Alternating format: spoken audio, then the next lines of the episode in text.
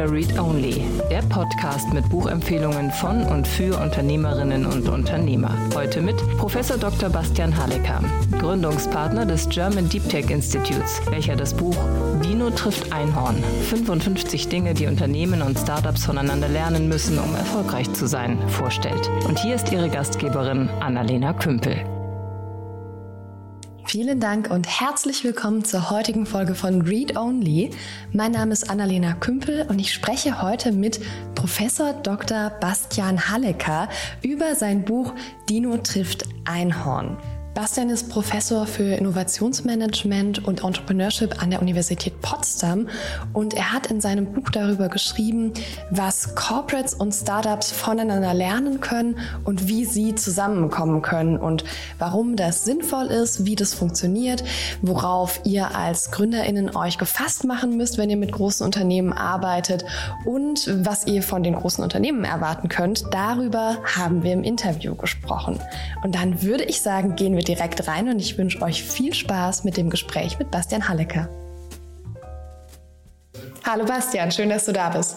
Hallo. Wie geht's dir? Gut soweit, sehr gut. Sonnig, viele Grüße aus Berlin. Bei euch ist sonnig. Hier in NRW sind alle verwirrt. Ich glaube, für heute Abend gibt es eine Gewitterwarnung. Also wir haben noch äh, leichte Wetterirritationen. Ja, wir haben tatsächlich hier schon seit einer Woche Hochsommer gefühlt. Aber ich sehe auch, dass quasi der andere Rest der Republik im Regen versinkt. Es passiert ja nicht so ja, oft. So unterschiedlich kennen die Welten sein. Ja, aber es passiert nicht so oft. Also sonst ist es ja in Berlin, glaube ich, eher regnerisch, wenn es hier schön ist, oder? Also vielleicht habt ihr das auch mal verdient. Hm, ja. Na gut, gehen wir mal weg vom Wetterbericht und hin zu, zu deinem Buch. Ähm, Dino trifft Einhorn. 55 Dinge, die Unternehmen und Startups voneinander lernen müssen, um erfolgreich zu sein. Warum hast du das Buch geschrieben? Ähm, der Grund ist relativ einfach. Ich will beide Seiten Aufklärung betreiben für beide Seiten weil das ist ja die letzten, sag ich mal, zehn Jahre ein aktives Thema gewesen. Startup kam Anfang 2008, 9, 10, äh, sag ich mal, auf und, äh, sag ich mal, wurden dann noch äh, herzlich belächelt. Dann hat man irgendwann angefangen, so 2015, 2016 rum, sag ich mal, das wahrzunehmen. Dann gab es auf einmal eine aktive Szene und alles wurde sichtbar und heute reden wir über verschiedene Unicorns im Wochenrhythmus. So, und das ist den Corporates und etablierten Unternehmen schon immer dein, sag ich mal, die Jahre aufgefallen. Und irgendwie war das Gefühl da, wir, müssen unbedingt was zusammen machen, ja, auf beider Seiten. Ja, das wird propagiert von der Presse, von den Medien, von, von, von Unternehmensberatern, von, von möglichen unterschiedlichen Parteien.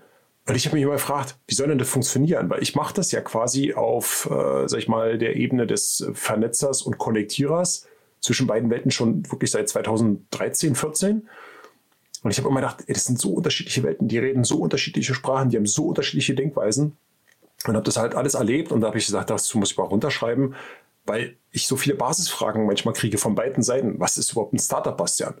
Ja, was ist denn jetzt der Unterschied und äh, wie gehen wir denn jetzt das Thema Innovation an und wo ist denn jetzt eigentlich der Unterschied und all solche Fragen. Und das war das Ziel, das mal aufzuklären und mal so ein bisschen damit eine Grundlage, eine verständliche praktische Grundlage schon schwerpunktmäßig an Corporates zu adressieren, aber auch äh, bin ich der Meinung, dass ganz, ganz viele Startups davon auch noch was lernen können, weil da viele Grundlagen auch abgearbeitet sind, die mir echt wichtig sind und wo ich merke, da ist halt Unklarheit. Ja, mich fasziniert es immer, wenn mich jemand fragt, was ein Startup ist, weil ich kriege die Frage auch ab und zu. Und das holt mich immer mal wieder so kurz aus meiner Blase raus, in der ich den ganzen Tag lebe und in der natürlich alle wissen, was ein Startup ist, weil irgendwie alle Startups gegründet haben. Ähm, es tut immer ganz gut, um nochmal auf den Boden der Tatsachen zu kommen und festzustellen, ah, das ist doch nicht die ganze Welt. Da gibt es noch ein bisschen mehr. Eben, absolut. Ich bin ja auch äh, in Berlin ansässig und äh natürlich ist hier eine Blase und wir sind hier in unserer Bubble und die Welt da draußen auf dem, sag ich mal, wenn man mal rausgeht aus Berlin und mal in, die, in den industriellen Mittelstand im Sauerland und sonst wohin geht, da sieht die Welt halt wirklich anders aus. Und da reden die halt eine andere Sprache und da tickt halt eine andere Uhr. Und trotzdem bin ich ja der großen Meinung, wir müssen trotzdem, sag ich mal, beide Seiten mehr miteinander ins Gespräch bringen. Sie müssen ja nicht unbedingt heiraten und sie müssen auch nicht unbedingt, sag ich mal, voneinander kopieren, aber da sind so viele Synergien drin, an die ich halt glaube für die Zukunft. Und deswegen sage ich mir, müssen wir als allererstes mal verstehen, wovon wir reden. Erzähl uns mal ganz kurz was über deinen Background. Du hast vorhin gesagt, so seit 2013, 14 verbindest du schon Menschen miteinander aus verschiedenen Unternehmen als Vernetzer. Wie kommst du denn dahin und was tust du in diesem ganzen Kosmos. Ja, ich habe 2013, 14 war ich noch in einer, einer, einer Hochschule und habe halt promoviert zum Thema Innovationsmanagement und dann ging es um digitale Geschäftsmodelle. Damals war das ja noch ein richtig neues, interessantes Thema und da hatte ich auch viele interessante Interviews mit etablierten Unternehmen und irgendwann fragten mich die Unternehmen, Bastian, du kommst aus Berlin, du kennst doch bestimmt ein paar Startups, können wir die nicht mal treffen? Und dann habe ich halt gesagt, okay, ja klar und dann haben wir einen Workshop an der Hochschule noch gemacht, ein bisschen wissenschaftlich angehaucht, so um damit auch ein paar Insights und ein paar Daten zu sammeln.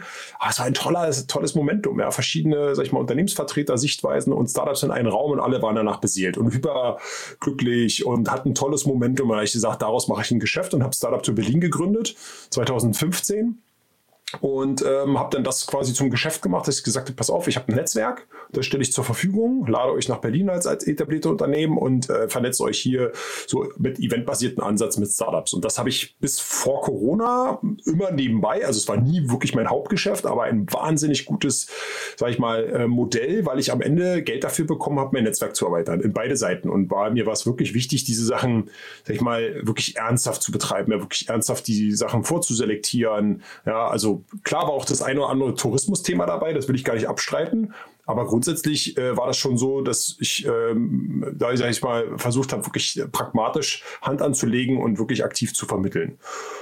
Und so rein vom Hintergrund her bin ich Betriebswirt, Kaufmann, ähm, wie gesagt, ähm, habe promoviert und bin jetzt seit äh, zwei Jahren auch noch Entrepreneurship Professor, wo ich auch wieder eine konnektierende Rolle einnehme, weil ich sage, auch akademisches Wissen und Insights und das Talent wieder mit der Außenwelt zu konnektieren, sogar weitergedacht jetzt auf wirklich forschungsrelevanten technologischen Input das ziehe ich auch wieder das volle Register und sage, ich bin der Connector. Ich connecte halt die Dots, wie Steve Jobs das mal so schön gesagt hat. Mhm. Du bist der zweite Professor für irgendwas around Entrepreneurship, den ich hier habe. Äh, Tobias Kollmann war auch schon mal da. Mhm, ja. Und ich habe immer das Gefühl, ihr passt alle nicht ganz in eure Professorenwelt. Ja, das kann das sein? Also sind ja, also, Entrepreneurship-Professoren einfach andere? Also, absolut. Ich meine, also für mich, ich habe ja jetzt, bin jetzt in der, auf der ähm, äh, zweiten äh, Rolle, als zweite Hochschule, wo ich das mache. Und tatsächlich ist es so, dass man immer annimmt, ja, der Entrepreneurship-Professor, der ist halt Professor vom Beruf. Und das soll auch so sein, rein vorschriftsmäßig, aber das sind wir nicht, weil das geht halt auch nicht. Wie kann ich dann Entrepreneurship-Professor sein und versuche das zu lehren und da drin Forschung zu betreiben und bin gar kein Entrepreneur?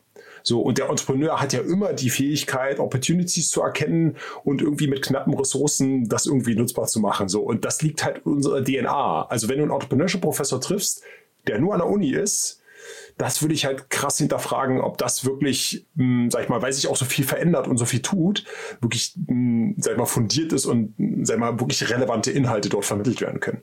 Von daher merke ich auch, wir sind halt so eine Sondergruppe. Ich kenne ja ganz viele von, sag ich mal, Entrepreneurship-Professoren oder dieses Thema Innovation.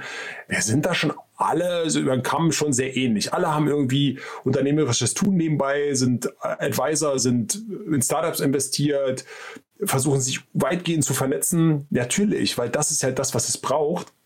Und die Hochschulen erkennen ab und zu auch das Potenzial und unterstützen das auch. Ja, aber wir sind noch längst nicht da, dass mir am Ende, wenn ich da fünf erfolgreiche Companies aus der Hochschule heraus mitgegründet habe, dass mir ein Denkmal am Eingang gebaut wird, wie das in Stanford oder in, ähm, in Harvard oder im MIT der Fall ist. Ja, ich wusste doch stigmatisiert. Ja, also das ist schon noch ein bisschen so, wo du sagst, okay, was macht der da draußen? Wie der ist Geschäftsführer in wie vielen Firmen nebenbei? Ja, ist schon Thema. Also muss man ganz klar sagen. Müssen wir viel dran arbeiten. Ja, ja, es ist einfach eine ganz andere Welt, diese akademische und plötzlich hängt da dieses Entrepreneurship mit drin und irgendwie wird es noch interessant, das zusammen zu mischen. Ja, aber es braucht es auch. Ne? Ich bin ja so voll der, der Meinung, deswegen habe ich auch das Buch auch nochmal, war mir auch wichtig, weil ich dann sage, jeder, der ne, der denkt immer, ein Buch, aber ich habe es halt, also glaube ich, sehr, also habe es bis jetzt immer gehört, sehr praktisch, kurz, knackig, relevant, anfassbar und so. Halt bloß nicht ein Fachbuch, über Entrepreneurship. Ja, also davon haben wir auch mehr als genug. Und am Ende fehlt so ein bisschen dieser, dieser, dieser relevante Griff da dran, wirklich diese, ja, so what Frage am Ende zu beantworten. Und von daher äh, bin ich der Meinung, ein Buch zu machen ist schon mal gut. Und als Professor wird das ja fast kannst dir ein Bienchen anstecken, wenn du auch mal ein Buch publiziert hast. Ich habe es natürlich über Amazon gemacht und nicht über einen klassischen Verlag. Damit war ich sofort wieder außerhalb der, der Reihe. Ja, also es ist ja auch immer so, fällst ja auch ein bisschen äh, raus und, äh, ist das denn gezählt und ist das denn irgendwie ähm, peer-reviewed oder so? Ich meine, denke, Leute, ja, auch bei Springer kannst du alles veröffentlichen. Ja, ist nur viel aufwendiger, du bist halt abhängig, gibst dein Wissen weg. Also von daher mache ich lieber Amazon und weiß halt, an wen ich meine Sachen verkaufe. Ja, ist ja auch unternehmerisch gedacht. Ja, lass uns mal ein bisschen in den Inhalt schauen. Also das Du hast vorhin gesagt, ja, auch die Presse propagiert ja, dass Startups und etablierte Unternehmen irgendwie zusammenarbeiten sollten. Und ich sage das auch immer so natürlich und habe in der Vorbereitung überlegt, warum eigentlich? Also was kommt da eigentlich bei raus? Weil die etablierten Unternehmen, die haben ja alle irgendwie ihr Geschäft und sind ja auf irgendeine Art und Weise dahin gekommen, wo sie jetzt sind. Und ganz viele Startups erzählen mir, dass sie alles werden wollen, aber auf gar keinen Fall so wie die etablierten Unternehmen, die sie jetzt kennen. Ja, ja also welche, welche Synergien gibt es da tatsächlich? Also grundsätzlich bin ich auch immer ehrlich zu allen etablierten Organisationen. Ja, herzlichen Glückwunsch, ihr habt es echt geschafft. Und die Story im deutschen Mittelstand ist auch immer die gleiche. 100 Jahre produktorientiert, familiengeführt, bla bla bla. Also die Story ist wirklich immer die gleiche. Und ich finde sie auch spannend, aber sie ist immer gleich. Sie ist austauschbar. Und am Ende sage ich mir, ihr seid von eurer DNA her Effizienzmaschinen. Und ihr seid nicht mehr in der Lage, wirklich radikale Innovationen zu erzeugen. Das sagt nicht nur ich, das auch, kannst du in die Wissenschaft, kannst verschiedene Studien, das ist eigentlich schon lange bekannt, seit Clayton Christensen gesagt hat, ja, dieses, äh, ähm, äh, diese Beidhändigkeit als größte Challenge im Bereich der Innovation, also Bestandsgeschäft und Neugeschäft, ja, das ist halt die größte Herausforderung, ja, und das ist, ist es auch. Und ich sage halt auch immer, wenn du halt Erfolg, die haben ja noch alle Erfolg, denen geht es ja allen auch noch finanziell sehr gut, haben sie ja meistens äh, auch wenig die Notwendigkeit. Ja? Die letzten zehn Jahre war es halt äh, Bällebad und bunte Hütchen und wir machen ein bisschen, bisschen lustiges Innovationstheater, wie ich es auch im, im Buch mal beschrieben habe. Das ist auch okay, wenn du halt nicht die Erwartung hast, dass da Outcome, also relevantes digitales Neugeschäft entsteht. Und das ändert sich jetzt aus meiner Sicht. Ja, und da muss man ehrlicherweise sagen, wenn ich halt Effizienzmaschine bin, wenn ich halt versuche, Innovation in einem Prozess, was auch ein Kapitel ist, ja, Innovation ist ungleich Prozess, ähm, äh, bin und daran glaube, das alles in Prozessen abzuwickeln, kann das schon gelingen. Aber eben nicht in der Geschwindigkeit, die heute der Markt erwartet. So, und von daher stoße ich einfach qua der DNA und der quasi Strukturen und der Denkweise an, an Grenzen, die es mir heute nicht mehr erlauben, mit der Geschwindigkeit, mit der Veränderungsgeschwindigkeit und Dynamik am Markt mitzuhalten. Das heißt, im Umkehrschluss fange ich immer dort an und sage nicht, Startups sind das Allheilmittel, um Gottes Willen. Ja, weil, wie gesagt, neun von zehn Startups habe ich nie beweisen können. Gibt es auch keine offizielle Studie, ist nur eine Daumenregel aber verschwinden ja auch irgendwann wieder vom Markt und scheitern. Ja? Oder zwei von zehn, das spielt auch gar keine Rolle, aber es sind wenige, die erfolgreich sind. So, aber was sie anders machen, ist halt, sie haben einen anderen Umgang, sag ich mal, mit Technologie. Sie sind meistens digital first. Ja, sie haben komplett digitale Prozesse, sind alles in der Cloud, ja, nutzen einfach andere Systeme, ähm, äh, gehen sogar so weit, dass sie sagen, sie haben wirklich ein Breakthrough, irgendwas am Core, wo sie sagen, das ist wirklich ein technologischer Differenziator und sie haben ein anderes Mindset. So, und gehen da halt anders ran, sind halt anders da reingeboren, die ein Startup mit der Muttermilch aufgesaugt, ja. Design Thinking, ja klar, worüber reden wir eigentlich? Also völlig State of the Art und sind natürlich auch da wieder in ihrer DNA kleiner, anpassungsfähiger und damit schneller und können halt viel schneller agieren. Ja, so. Und das sind mal beide Seiten. Und jetzt können sich beide Seiten genau die Frage stellen, okay, will ich denn als Corporate mich jetzt wirklich, mh, hm, sag ich mal, bewegen und grundsätzlich relevantes digitales Neugeschäft aufbauen? Dann muss ich mir überlegen, welche Option habe ich. Und egal wie groß der Optionsraum werden soll, gibt es natürlich eine Vielzahl an, sag ich mal, Vehikel und Möglichkeiten und Instrumenten. Und da spielt immer Startups direkt oder indirekt eine Rolle. Es gibt halt nicht die eine. Das halt habe ich auch, ne, so, so, so ein kleines Portfolio aufgemalt und gesagt, es gibt ja tausend Möglichkeiten. Ihr müsstet halt ausprobieren. Ihr müsst halt lernen, sag ich mal, in hetero, also in, sag ich mal, autonomen, sag ich mal, Organisationen, sag ich mal, experimentell und datengetrieben zu agieren. Wenn euch das aus eigener Kraft gewinnt, äh, gelingt, herzlichen Glückwunsch. Ja, dann könnt ihr genauso gut sein wie die Startups. Ihr müsst gar nichts mit Startups. Aber es geht halt nicht. Keine Kompetenzen, keine Strukturen, Tagesgeschäft etc. etc. Wenn ich jetzt als Unternehmen was Innovatives machen will oder mich digitalisieren möchte, weil ich darin irgendeinen Sinn sehe, ist denn dann der erste Weg der zu einem Startup oder muss ich trotzdem irgendwo bei mir anfangen? Ich kann mir vorstellen, dass am Anfang die Lücke viel zu groß ist. Ja, ich finde es immer lustig. Also wenn so ein Unternehmen mir nochmal unter die Nase laufen sollte, würde ich sagen, kannst du eigentlich nicht mehr retten. Also wer heute noch drüber nachdenkt, ob Digitalisierung für ihn was ist, der ist eigentlich schon, den kannst du eigentlich schon äh, beglückwünschen, weil er hat es dann eigentlich schon, also er wird es nicht mehr schaffen. Ja? Äh, Digitalisierung ist Business as usual. Ja, das sage ich auch in dem Buch, wo ich dann sage, pass auf, da ist gar keine Frage mehr.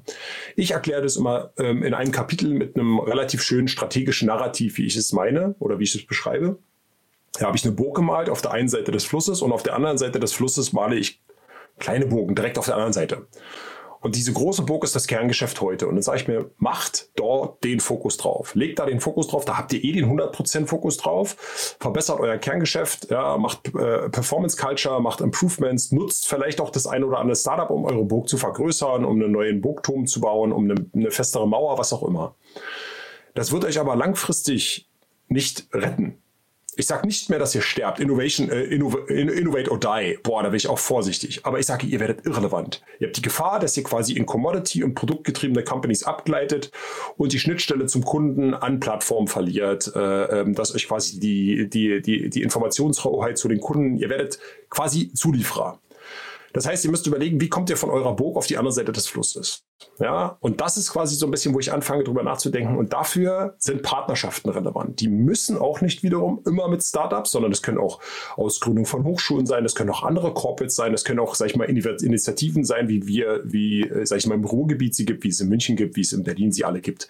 Ja, das muss nicht per se, aber es muss quasi in, in diesem kollaborativen Gedanken, um auf der anderen Seite des Flusses weg vom Kerngeschäft neue kleine Bogen zu bauen. Mehrere. Nicht nur eine, sondern mehrere. Als experimentelles, sag ich mal, mm, Element auf der anderen Seite des Flusses wirklich neue Dinge zu bauen. So, dann habe ich in dem Bild meistens noch ganz weit weg, an einem anderen Fluss steht noch eine kleine Burg. Die ist noch kleiner, die ist viel weiter weg. Und da kann man dann überlegen, ob man das quasi auch noch berücksichtigt, indem man sagt, da machen wir was, was überhaupt gar nicht heute in unserem Kerngeschäft liegt. Aber das machen wir dann, was weiß ich, über strategische Allianzen, über Investments und was auch immer. Und dieses strategische Narrativ mit der Burg, das ist so einprägsam. Da habe ich schon Stunden, da habe ich schon ganze Unternehmen Strategien drauf rumdiskutiert. Die sind auch nicht neu, aber ich merke immer wieder, mit so einem strategischen Narrativ kriegst du das erklärt. Weil dann, nur dann, wenn dir das klar ist, kannst du anfangen mit Startups zu sprechen. Weil du musst dir immer die Frage stellen, will ich denn mit Startups sprechen, weil ich mein Kerngeschäft, quasi meine Burg, verstärken will, verbessern will, mich verteidigen will? Oder will ich wirklich im kollaborativen Modus quasi mehr auf Partnerschaften, mehr auf Joint Ventures, mehr auf wir machen was zusammen und experimentieren, mich auf die andere Seite des Flusses bewegen? So, und das, das ist für mich so der, der, der, der springende Punkt der Überlegung, auch um damit die Frage zu beantworten, warum? Ja, das ist, glaube ich, auch eines der ersten, ich weiß nicht mehr genau, das erste Kapitel, wo ich sage, äh, äh, so im, im, im, was, was fehlt, was sind so die Fehler, ist halt wirklich, warum will ich da mit Startups zusammenarbeiten? Ja, und wie ist es denn andersrum? Also Gründerinnen und Gründer wollen ja ihr eigenes Ding aufbauen. Das ist für die meisten wichtig. Ja, also da hängt ja auch viel Herz dran an der Idee und am Geschäftsmodell. Jetzt gibt's natürlich die klassischen B2B-Unternehmen. Da finde ich es unglaublich verständlich, warum die mit Corporates sprechen sollten, weil die haben Services für diese Corporates entwickelt und Genau, das ist einfach eine ganz normale Kunden-Dienstleister-Beziehung. Aber was ist mit allen anderen? Also warum sollten die mit den großen Unternehmen sprechen und sich die Mühe machen, sich durch diesen, durch diese Prozesse zu wühlen, bis man irgendwann jemanden gefunden hat, der ähm, Budget freigeben kann, ja, und der sich wirklich auch mit damit auseinandersetzen kann, der die Idee versteht und so weiter. Warum sollte ich das tun? Ja, also ich würde da bei B2B vielleicht zwei Dinge unterscheiden. Also Kundendienstleister, das ist dann quasi, da bin ich schon fertig als Startup, habe ein Produkt und verkaufe das an, den, an, den, an, den, an die etablierte Industrie, an die B2B. Das ist quasi die eine. Aber wenn ich auf dem Weg dahin bin, dann ist das Venture-Client-Modell halt das Richtige, weil es halt sagt, neben dem brauche Kapital als Startup und ich brauche Advice als Startup, kriege ich dann noch quasi diesen Client, diese Plattform zum Ausprobieren und beweisen, dass quasi über ein äh, Proof of Concept, äh, Proof of Value äh, Projekt ich tatsächlich das, sag ich mal, halten kann, was ich verspreche. Das ist quasi, ähm, sag ich mal, die, äh, die Richtung alles B2B. Und B2C muss man sich tatsächlich Frage stellen, ja, ich weiß nicht, sagt keiner, dass irgendjemand mit Corporate so lange wie möglich nicht, würde ich mal sagen. Also wenn ich ein gutes Produkt habe, ja, und bin der Meinung, dass es wirklich ein, ein, ein Differenziator ist und das im B2B, in, äh, im B2C schon nicht mehr ganz so einfach, sag ich mal so. Du brauchst schon tiefe Taschen äh, und lange Atem auch im B2C-Bereich, um tatsächlich da noch, also sag ich mal, Aufmerksamkeit beim illoyaler werdenden Kunden äh, zu erreichen. Und dafür, wenn du es gut bist, wenn du ein gutes Team hast, eine gute Technologie, ein gutes Produkt, ähm, eine gute Experience, ja, dann geht auch ohne Corporate los. Das ist doch das Tolle. Dann geht auch zum Venture Capital äh, äh, Geldgeber, ja, der dann an deine Lösung glaubt und macht es so. Also dann bloß nicht. Also das ist ja strategisch super wichtige Frage, die immer sehr früh aufkommt.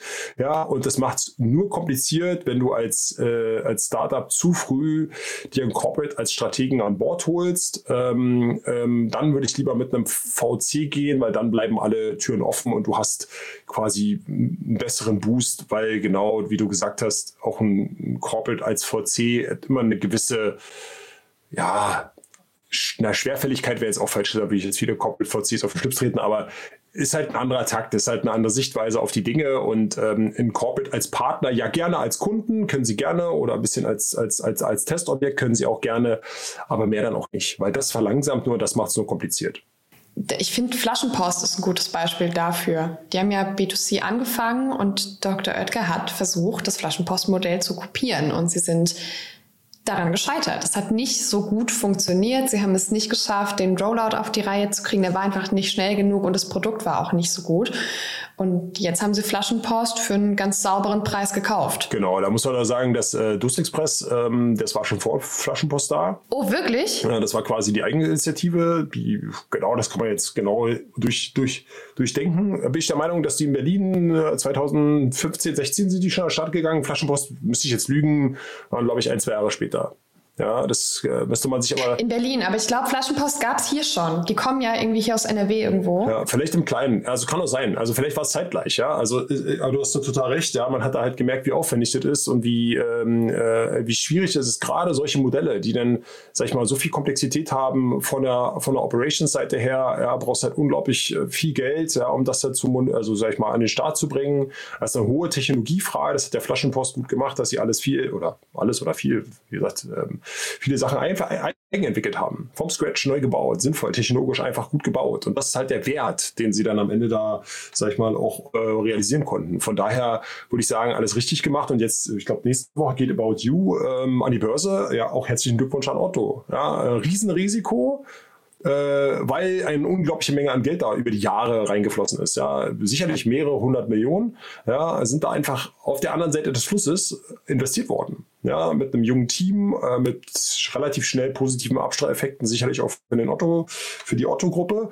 Ja, und jetzt gehen die an die Börse mit, ich weiß nicht, was der letzte Stand war, aber Milliarden, Milliarden äh, Bewertungen an die Börse. Ja, und das ist halt so eines der aus meiner Sicht erfolgreichsten Corporate initiierten, äh, wir bauen mal ein Startup, wir inkubieren ein Startup. Ja, das kennt kein weiteres, was so gut funktioniert hat. Und wenn, dann sind sie entweder meistens in der Nische, sodass man sie eben nicht kennt. Ne, wenn der Mittelständler, den man auch nicht kennt, in irgendeiner Nische irgendwelche Industrieschrauben herstellt, dann wird es auch schwierig, dass man mit denen irgendwas neu inkubiertes identifiziert. Otto hat, glaube ich, eh sehr viel richtig gemacht beim Burgenbauen, oder? Die sind ein super Vorbild.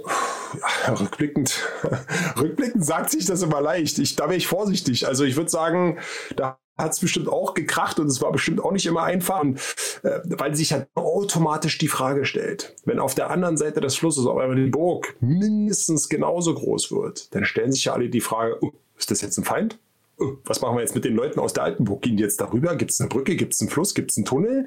Also da kommt ja dann schon, sag ich mal, ein bisschen Diskussion auf. Ja? Ähm, das haben sie gut gemanagt. Ich glaube, das ist gar keine Frage, sonst wäre das nicht so groß geworden. Man hätte das nicht so viel Freifahrt bekommen. Ja? Man muss ja sagen, die durften ja wirklich da komplett eigenständig entwickeln und ähm, das ist schon Mut. Deswegen sage ich ja, auf der anderen Seite des Flusses, deswegen ist auch ein Fluss dazwischen.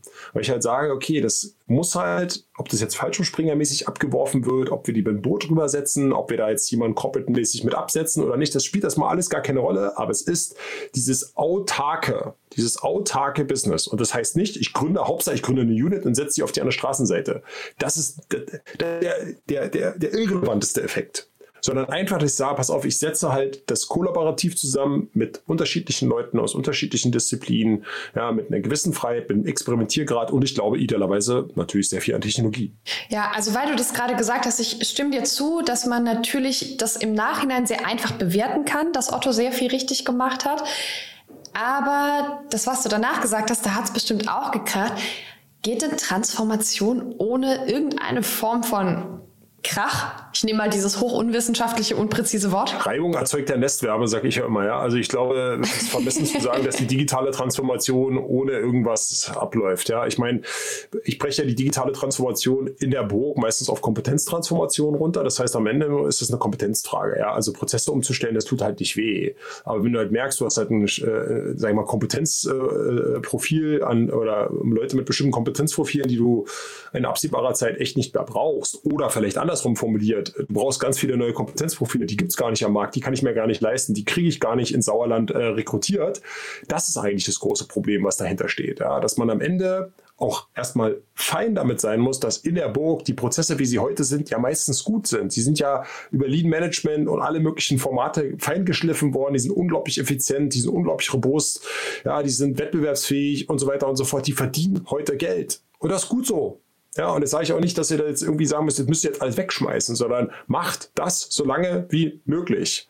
Ja, und jetzt sage ich nur, auf der anderen Seite müsst ihr halt gucken, okay, wo kriegt ihr denn die notwendigen ergänzenden Kompetenzen her? Lass uns noch mal in dein Buch reinschauen. Du sprichst über 55 Dinge, die Unternehmen und Startups voneinander lernen müssen, um erfolgreich zu sein. Hast du Lieblingsdinge unter den 55? Ja, das mit der Burg ist schon eines meiner Lieblingsdinge. Es geht um strategische Priorisierung. Ja, also wenn mich jetzt jemand fragt, ja, wie fange ich denn jetzt an und wie sortiere ich jetzt jetzt nach, äh, sag ich mal, meine, mein, meine Innovationsklaviatur, würde ich mal sagen, wo ja Startups dann eine Rolle spielen aus Corporate-Sicht. Ich will ja Startup ist ja ein Axiom für Innovation. Es wird ja immer gleichgesetzt mit, oh, die machen was Innovatives, die machen was mit Technologie, die sind schnell. Das sind ja alles die Attribute, die für Innovation sprechen. Von daher ist das so eines meiner Lieblingsthemen, weil das ist tatsächlich so, ein, so eine Erkenntnis, dass dieses strategische Narrativ, also dieses Bild, dieses ganz einfache Bild, das ist unglaublich einprägsam. Ja, ich glaube, was ja auch, ähm, äh, sag ich mal, auch so ein bisschen bei der, das ist ja so ein bisschen aus der Maßnahmenempfehlungsecke, diese strategische Priorisierung, was bei dem, wo ich jetzt auch Realitätscheck, das nenne ich den ganzen Abschnitt einen Realitätscheck, wo ich einfach Erfahrungen teile, die ich gesammelt habe, wo ich denke, oh Gott, was machen die denn da? Ja, also aus Corporate-Sicht jetzt im Schwerpunkt oder an der Schnittstelle zu Startups. Und dass dieses zu viel Design Thinking, zu wenig Design Doing, das ist so ein bisschen wo habe ich vorher gar nicht so wahrgenommen, ehrlicherweise, aber das finden alle Leute cool, weil das so einprägsam ist und jeder, jeder ist ja betroffen, weil jeder hat schon mal seinen Thinking-Workshop gemacht und Posts geklebt. Und ich damit ja immer auf die Stelle haue, ja, was macht ihr denn damit? Ja, was, was habt ihr denn gereicht, wenn ihr da eure Knete, Lego, was auch immer äh, Demos äh, äh, gemacht habt? Ja, meistens habe ich dann recht, dass es irgendwann versandet und daraus nichts entsteht. Ich sage nicht, dass Design Thinking schlecht ist, weil es immer noch eine große Erkenntnis ist, oh, der Kunde steht im Mittelpunkt, oh ja, Wahnsinn. So, das ist ja für die viele ja, ist so verrückt. Oh Mensch, und da mal ein Interview mit dem Kunden zu finden, ist ja für einen Corporate immer noch, immer noch wahnsinnig Augen öffnen. Von daher top, top. Ja, also keine Frage, das Design Thinking immer noch eine gute Adresse. Ähm, was der Outcome, ich, ich hinterfrage hier nur Design Doing. Es fehlt halt am Doing hinten raus, ja, weil dann wieder die Effizienzmaschine zuschlägt, ja, und am Ende, wir haben keine Zeit zum Zaunbaum, wir müssen die Hühner fangen. Und alle wieder back in Business sind nach den tollen zwei Tage Design Thinking Workshops und nichts passiert. So. Und das habe ich auch ja klar, die fahren dann nach Berlin, um die Design Thinking Workshops zu machen. Ja. Da habe ich natürlich relativ viel äh, äh, gesehen. Und genau, das war mal so die, die wesentlichen Sachen. Der Rest ist dann fast schon, äh, würde ich sagen, heute mh, hm, viel auch schon immer mal diskutiert. Nur was mir mal wichtig ist, es ist ja schon alles da. Ich sage ja auch immer, eine Kernaussage des gesamten Buches ist ja, wir haben zu viel Lösung für zu wenig Problem. Die Grunderkenntnis ist doch, es ist doch alles da an Lösungen, an Ideen, an Informationen, an Technologien. Es ist alles da. Du brauchst nur immer wieder ein gutes Problem, ein werthaltiges Problem mit genügend Pain-Level, was werthaltig ist genug, dass der Kunde dafür bereit ist zu zahlen. Das ist meistens in der Nische. Das ist auch ein Kapitel, was ich gesagt habe, ist so ein bisschen dieses Category Creation. Ja, also diese Kunst der Nische, der, der ich kreiere mir meinen eigenen Markt. Und dafür braucht es halt diesen Dino. Weil der kennt sich in der Nische aus. Der ist meistens sogar schon in der Nische. Ja, der hat das Domainwissen, der hat den Zugang und so weiter und so fort. Aber der wird niemals, sag ich mal, mit digitalen Technologien in der Geschwindigkeit voranschreiten können, wie das ein Startup tut. Und das ist halt so die Quintessenz dann, da, das, da, da müssen wir zusammen. Da müssen wir zusammen, da müssen wir uns zumindest mal im Offenen miteinander sprechen und sagen, okay, was hast du in der Technologieschatulle, was habe ich hier an Problemen? Und Probleme, verdammt nochmal, sind gut. Probleme werden die besseren Assets der nächsten zehn Jahre, weil sie in der Nische stattfinden, weil sie komplex sind, weil sie, sag ich mal, äh, sag ich mal, Ökosysteme brauchen, äh, weil sie einfach lange Durchlaufzeiten haben. Brauchst du halt genau diese Dinos, deswegen sage ich auch mal, ihr seid noch nicht verloren, ja, ähm, diesen Zugang zum Problem, dieses Domain-Know-how ist unglaublich werthaltig. Das heißt aber auch umgekehrt, wenn ich ein Problem finde in meinem Unternehmen, darf ich darauf vertrauen, dass es schon sehr, sehr viel gibt, um dieses Problem auch zu lösen, oder? Ja, die Identifikation eines Problems ist schon ein, ein Thema. Ne? Also das äh, geht ja keiner durch die Gegend und sagt, Hu, tüdelü, wo ist denn mein Problem? Das ist ja, ne, wo ich halt sage, das ist halt eine Entrepreneurial-Leistung. Das ist halt etwas, wo ich ja bin ja auch Unternehmer ich rieche das. Ich spreche mit den Unternehmen, dann tun die halt so lapidar in einem Beisatz, äh, sag ich mal, irgendwas ab oder erwähnen irgendwas und ich sage so, äh, warte, was, was habt ihr da gerade gesagt? Was macht ihr da gerade? Was habt ihr gerade für So, denn, denn, denn ist man sofort der Unternehmer, das unternehmerische Opportunity Recognition da und fängt halt dran, drüber nachzudenken, was kann ich denn damit tun? Und da fängt es ja schon an es kommt ja kein Unternehmen etablierter Natur auf die Idee, mal zu sagen, okay, was habe ich denn für Probleme? Und arbeitet damit aktiv. Und lässt mal andere daran teilhaben. Man redet mal offen darüber und so weiter und so fort. Man lässt die mal bewerten und so. Kommt immer mehr, ne, dass man auch mal so Challenges ausschreibt. Guck mal, ich habe hier wirklich ein Problem, ja, ähm, ähm, und, und, und lässt mal die Startup-Welt da drauf schauen oder drauf mal arbeiten. Das, das es ja schon. So, aber das ist noch so in den Kinderschuhen. Und es braucht halt, wie gesagt, dieses, dieses Gespür, deswegen auch Dino trifft, trifft Einhorn, ja, die gucken sich ja nicht nur an, sie sollen sich ja treffen. Ja, die sollen sich ja wirklich mal treffen und das tun sie auch immer mehr, aber mit der bewussten Maßgabe im Sinne von, liebes Corporate, erzähl mir doch mal von deinem Markt, von deiner Kompetenz, von deinen Core Assets, deiner Kernkompetenz. Was kannst du denn heute richtig tun, gut? Um dann wiederum daraus den abzuleiten, was ist denn davon werthaltig genug, wo wir sagen, mit Technologie und einem gewissen Start-Mindset können wir da gemeinsam was bewegen? Kommunikation, offene Kommunikation und das, was du gerade gesagt hast, heißt ja auch, nicht die ganze Zeit reden und pitchen, sondern nachfragen. Ja, pitchen kommt ja dann auch. Ne? Also muss auch aus, wenn das jetzt, äh, wenn du dann irgendwann äh, quasi weißt, was du willst, dann musst du das natürlich möglichst viel mit Leuten teilen. Klar, das ist gar keine Frage. Aber dieses, es ist doch nicht die Aufgabe eines Kunden, hatte Steve Jobs auch, glaube ich, gesagt, ähm, nicht die Aufgabe des Kunden, sein Problem zu kennen, sondern es ist an, an, dir als Startup, als Unternehmer zu antizipieren, was könnte denn das Problem, Lösungsfit-Potenzial sein in, dieser, in diesem Setup. Das ist deine inhärente Aufgabe. Und ich war letzte Woche, um mal so ein Beispiel zu geben, bei einem Unternehmen, die stellen Software für, für, ähm, für äh, was ist das so, ähm, Infrastrukturunternehmen her. So. Und das ist halt ein total etabliertes Unternehmen, ja, ich glaube 30, 40 Jahre alt, also schon jetzt nicht uralt, aber ja, stellen halt Software her. Und dann hatten die auch so und haben eine riesen Softwarelandschaft und alles so ein bisschen, ich würde mal sagen, wird gesagt, altbacken.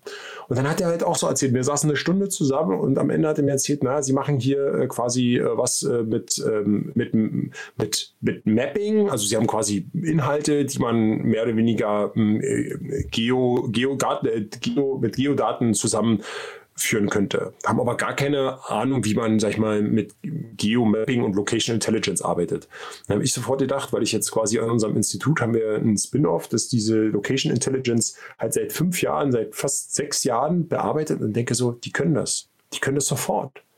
Und jetzt war der entscheidende Punkt, war jetzt nicht so, ich sage, pass auf, ich, ver ich verkaufe euch, vermittle euch jetzt da quasi diese Location Intelligence Softwarebude da rein, sondern wollen wir nicht gemeinsam überlegen, wie wir eure Kompetenz und eure Daten auf der Plattform Location Intelligence Technologie anwenden können, um damit gemeinsam ein neues Geschäft zu bauen? Und das war so nach anderthalb Stunden. Und das ist unglaublich werthaltig, weil ich habe mich dann gleich mal losbewegt, habe geguckt, welche äh, Lösungen es gibt am Markt. Und da gab es so zwei, drei hm, Player gibt es natürlich auf der Welt. Also wenn es gar keinen gibt, ist auch mal ein schlechtes Zeichen. Aber es gibt so zwei, drei Player auf der Welt. In Amerika sind die relativ weit. Aber so für den deutschen Markt in dem Bereich Infrastruktur, wo die unterwegs sind, so ein ganz gezieltes Mapping zu machen, ist wirklich eine Lösung für andere. Und danach suchen Unternehmer und ich im Schwerpunkt auch immer nach nicht so Single Solutions, sondern Scalable Solutions. Also wo hast du wirklich eine Lösung, die du nicht nur für ein Unternehmen brauchst, sondern idealerweise mit einem Unternehmen gemeinsam entwickelt und dann transformierst quasi auf alle anderen Unternehmen der gleichen Branche oder angrenzender Branchen und baust quasi wirklich digital, digitales Neugeschäft auf. Mega cool. Bastian, wir sprechen schon mehr als 30 Minuten. Haben wir irgendwas Wichtiges vergessen? Ja, ich glaube, wir haben jetzt viel angerissen schon. Ähm, ich glaube, dieses Collaboration is the new competition, das ist mir immer auch noch ein wichtiges, äh, sag ich mal, äh, Kernthema, weil ich einfach an das Thema Geschwindigkeit glaube und sage, ähm, dass Geschwindigkeit ist äh, quasi die, des Kernassets. Ja, Geld haben wir genug, ja, wir haben auch genügend äh, Kapazitäten und wir haben genügend, äh, sag ich mal, auch äh, Lösungen am Markt. Die Frage ist, wie kriege ich das schnell? Dieses Thema Geschwindigkeit. Ja, und das ist etwas, wo ich immer wieder selbst auch erwische, wie ich unterschätze, wie schnell sich der Markt dreht. Und wenn ich mir manchmal überlege, das ist ja auch quasi dieses, ich habe ja auch ein Buch, glaube ich, äh, hinten weitergeschrieben, dieses Siegels Law, ja, die Geschwindigkeits, äh, die Veränderungsgeschwindigkeit, wie wir sie heute erleben, wird nie wieder so langsam sein wie jetzt. Siegels Law. Und das ist halt beeindruckend, weil ich halt immer wieder selber merke, dass das stimmt. Ja, ich dachte schon 2020 mit Corona, das war aufregend ich komme ja gar nicht mehr hinterher, jetzt wie gesagt die Dynamik und äh, quasi jetzt im Markt zu verziehen, wie viel Unicorns und Decacorns wir jetzt hier produzieren und welchen neuen, sag ich mal, technologischen Durchbrüchen vom Quantum bis was auch immer jetzt auf einmal das alles Fahrt aufnimmt. Also die Konvergenz von Technologie führt dazu, dass wir Siegels Law erleben werden und die Geschwindigkeit zunimmt. Und das heißt ergo wieder alleine, also nicht mal mehr ein Startup, würde ich sagen, schafft es jetzt grundsätzlich alleine. Auch da, die stoßen schnell an Grenzen, weil alles sich so schnell verändert und du kannst halt nicht in allem gut sein. Und das wäre nochmal so ein bisschen diese, diese Quintessenz, an die, um die es mir eigentlich geht. Hast du zum Abschluss noch einen Tipp für die GründerInnen, die unseren Podcast hören? Ähm, ja, ich glaube, genau, also früh sich, sag ich mal, kollaborativ zu öffnen und bloß bitte nicht zu glauben, weil ich das Problem habe und fünf andere mir sagen, dass das ein tolles Problem ist äh, oder eine tolle Problemlösung, das jetzt zu sein scheint. Ich bin ganz großer Freund. Sucht euch eine Nische.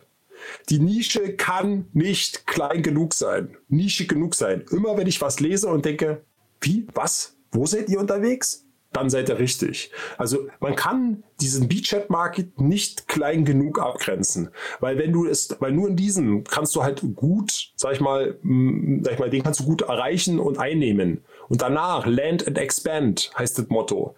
Diesen Strandabschnitt gilt es einzunehmen in der, sag ich mal, Beachhead Market Strategie Überlegung. Danach kannst du die Weltherrschaft und tolle Features und tolle Märkte und globalisieren und mach es mal. Ne? So, da, das ist so mein Kern. Also alle, die mich kennen, wissen das auch. Und ich bin auch immer gerne bereit, da einen Schnellcheck auf solche Dinge zu machen. Und dann natürlich immer mit ein Stück differenzierender, ich sag mal, ich kenne nichts anderes als Technologie, aber du brauchst halt irgendeinen Differenziator, dass niemand, wenn du einen tollen Strandabschnitt gefunden hast und in der Lage bist, den einzunehmen, brauchst du schon irgendeine Technologie, die am Ende den Unterschied macht. So, und der Rest, die ganze Teamdiskussion, das ganze ja, mal Finanzierungsdiskussion, ist alles richtig, aber es ist nicht der Kern aus heutiger Sicht sondern in der Nische anzufangen und wie gesagt, sich schnell zu überlegen, was habe ich im Core, was ist in meiner Magic Blackbox drin die niemand anders hat. Und das sind so die Grundprinzipien, wo ich immer wieder merke, die Hälfte, 60, 70 Prozent aller Startups scheitert daran relativ früh und kommen gar nicht so weit, dass sie dann mit Corporates überhaupt ins Gespräch kommen, weil sie daran schon, sage ich mal, nicht gedacht haben oder das nicht berücksichtigen. Bastian, danke dir für den Input, für deine Zeit und ich bin sehr gespannt, wie das Buch angenommen werden wird von unserer Community. Ja, ich auch. Ich bin auch immer offen für Feedback. Also ich freue mich jederzeit, ne, auch mal äh, weiterzudenken. Ich arbeite auch schon an einem neuen Buch jetzt, ähm, wo es im Schwerpunkt dann um Deep Tech Entrepreneurship geht. Weil das weitergedacht heißt ja im Umkehrschluss, wie kann ich den, das Potenzial, was wir heute an Hochschulen und an Forschungseinrichtungen haben, unternehmerisch mit Entrepreneurship hebeln und quasi from science to lab oder to market das ist so ein bisschen die, die, die nächste Stufe, weil da sind wir in Deutschland halt auch echt schlecht und damit zeige ich ja auch wieder, dass ich dann mit Technologie, die an Hochschulen ja da ist, oft auch da wieder Lösungen sind da, zu transformieren und wieder die richtigen Probleme in der Industrie zu finden. Also ich bleibe der Linie treu und da wird es sicherlich nochmal ein Update geben. Ja, dann weiß ich jetzt schon, dass wir uns hier nochmal wieder hören und bis dahin, habt eine gute Zeit. Bis dann. Danke, bis dann. Tschüss.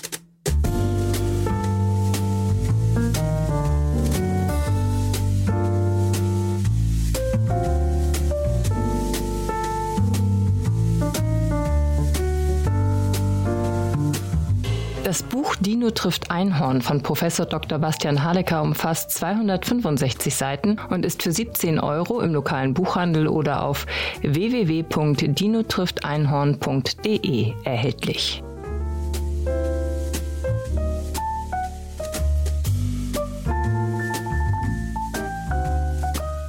Ja, das war das Interview mit Bastian Hallecker. Ich hoffe, ihr hattet Freude am Podcast und konntet was mitnehmen, ein bisschen was lernen. Nächste Woche spreche ich hier mit Anouk Allen Susan über ihr Buch Mehr als Marketing und ich bin schon sehr gespannt, was wir dabei lernen werden. Dann habt noch einen schönen Sonntag. Ich wünsche euch eine fantastische Woche und bis dann.